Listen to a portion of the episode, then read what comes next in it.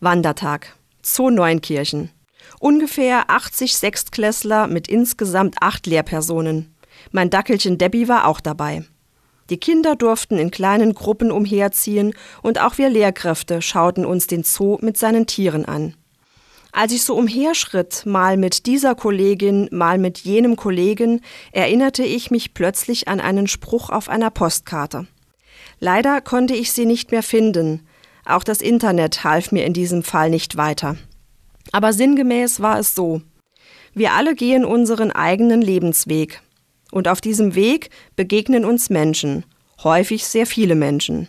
Die einen kreuzen unseren Weg bloß. Außer einem kurzen guten Tag und einem Blick passiert nichts. Andere gehen eine kleine Wegstrecke mit uns gemeinsam. Und wieder andere gehen den Rest des Weges dann mit uns zusammen. Das sind erfahrungsgemäß die wenigsten, aber gleichzeitig die treuesten. Einerseits hat es mich fast ein wenig amüsiert, dass mir gerade auf einem Wandertag im Zoo diese Geschichte eingefallen ist. Es ist ja fast selbstverständlich, dass man sich immer wieder trifft, einige Gehege gemeinsam besucht und sich dann wieder trennt. Andererseits war es, als würde sich die gesamte Lebensgeschichte in einem kleinen Rahmen, in einer Art Mikrokosmos ereignen. Und in diesem Moment wurde mir bewusst, wie wertvoll die Menschen sind, die den Weg mit uns gemeinsam gehen, und sei es auch nur ein kurzes Stück. Ich wünsche allen die Bereicherung durch Menschen, die treu an ihrer Seite gehen.